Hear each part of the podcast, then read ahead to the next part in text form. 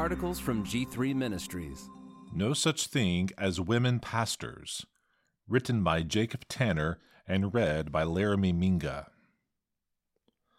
What is a Woman is a new documentary produced by the Daily Wire starring Matt Walsh, where multiple experts are given the titular question What is a woman? Unsurprisingly, but not any less disappointingly, most throughout find themselves unable to provide even a modicum of an answer. As it turns out, secularism has deconstructed so much that it is unable to define something as simple as gender. One need not be a biologist to define gender, just a logical creature. But logic is out the window. This new secularism has rejected the foundational grounds of logic, God and His Word, and has adopted a certain pragmatism working in conjunction with postmodernity. This is absurdity at its absolute finest. No one knows anything anymore. Though such confusion may be expected from a secular society, it is shocking when such a pragmatic drift is witnessed within Christendom.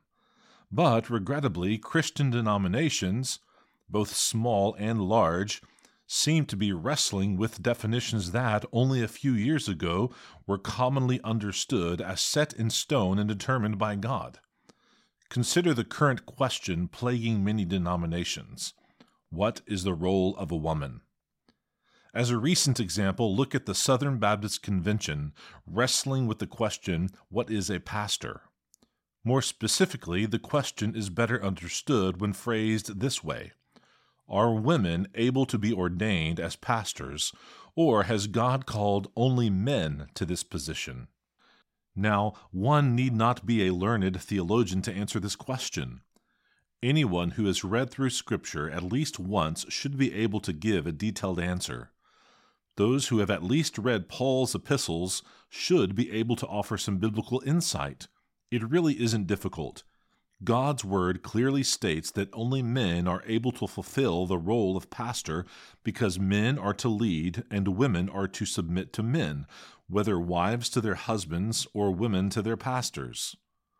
While we could offer a ton of qualifications here to pinpoint exactly what it means for a woman to submit to a man, for a man to lead, or what men a woman should submit to in her life, that would only derail our purposes here. Women cannot pastor, plain and simple. So, why the sudden interest in answering an already answered question? Again, the question isn't new. Denominations have wrestled with the question in the past before determining both men and women could be ordained as pastors. The result? a downward spiral into theological liberalism. No good has ever come from a denomination affirming women in eldership. Instead, it has always been the mark of doctrinal drift and downgrade. Of course, many don't see the issue as being a large one. After all, one might say soteriology is primary, ecclesiastical matters are secondary. A church can affirm different offices for different genders and still be within the realms of orthodoxy. The biblical response to such whimsical pandering ought to be absolutely not. This is not a tertiary issue or even a secondary issue. The roles of men and women in family, church, and society is a primary issue because it is rooted within the creation order itself. Show me a church with a woman as a pastor, and I'll show you no church at all. After all, at the root of the problem is a questioning and belittling of God's word. Did God really say women can't lead their husbands, or pastor a church, or be over men? The similarity to the satanic subtlety of the serpent in the garden isn't just implicit, it's as explicit as a bomb going off in the street. One great issue with permitting women to be ordained as pastors is that it not only explicitly ignores God's commandments and qualifications concerning elders in 1 Timothy 3 and Titus 1, but it even ignores God's order in creation, wherein men are created to lead women. Instead of simply reading God's Word and taking it at face value, ivory tower theologians and liberalized churchgoers twist God's Word to fit their own agendas by utilizing enough mental gymnastics and jumping enough theological hurdles that their efforts deserve a place within the Olympics. So, why the confusion? We can understand why the world may be unable to define what a woman is. But how can those calling themselves Christians possibly be unable to define what a pastor is or what a pastor should be? Well, we didn't get here overnight. I contend that a major reason for this unbridled confusion is twofold.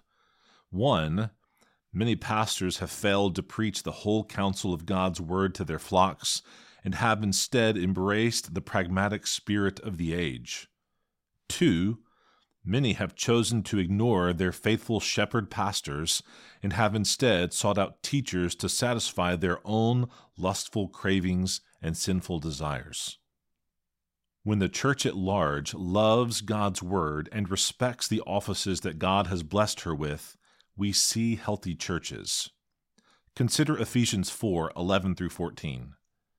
And he gave the apostles, the prophets, the evangelists, the shepherds, and teachers to equip the saints for the work of ministry, for building up the body of Christ, until we all attain to the unity of faith and of the knowledge of the Son of God, to mature manhood, to the measure of the stature of the fullness of Christ, so that we may no longer be children, tossed to and fro by the waves, and carried about by every wind of doctrine, by human cunning, by craftiness and deceitful schemes. When a church rejects the Word of God or ignores the leadership and authority of its pastor, the result is confusion and chaos. But when a pastor faithfully shepherds a submissive flock, the result is stability and growth. This is because According to Ephesians 4 11 through 14, one of the purposes of pastors is to equip Christ's body so that the saints will not be tossed about by the wind of false doctrines, human cunning, craftiness, deceit, or schemes. Christians are not called to be like ships that are caught in storms and overtaken by tortuous waves and torrential storms. Instead, Christians are called to have such great faith that they become like ships that have firmly anchored in the bedrock, and, though the storms billow and the waves assail, remain steady, unmoved, and unperturbed. When false doctrines beat against the port and starboard, or the schemes of men like wind thrash the stern, the mark of a Christian is not to flinch, but remain certain in Christ their Lord. It is a pastor's responsibility to make sure the flock entrusted to his care has that sort of faith concrete, sturdy, certain, and sure. In other words, such a church will hold firmly to God's word. Such a church will fundamentally know the basic truth that women can't preach. Belabored thinking and angst riddled contemplation is totally unnecessary. Much like staring at a rock, we can contemplate God's Word as much as we want, and it will never change its meaning. We know what a pastor is because we know what God's Word says.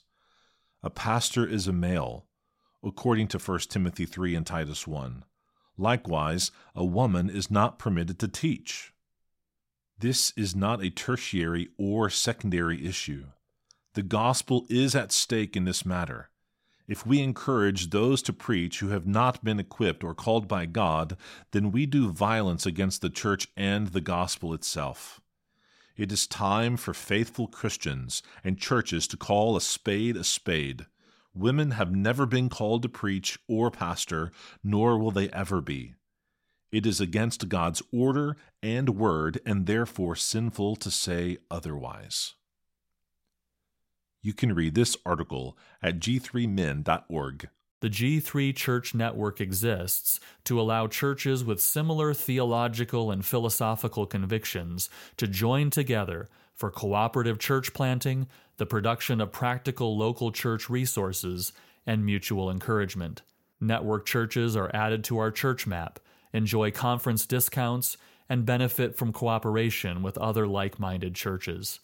If you are a conservative Baptist church with Reformed soteriology and ecclesiology, we would love for you to join us in the G3 Church Network. Visit g3min.org/network to apply.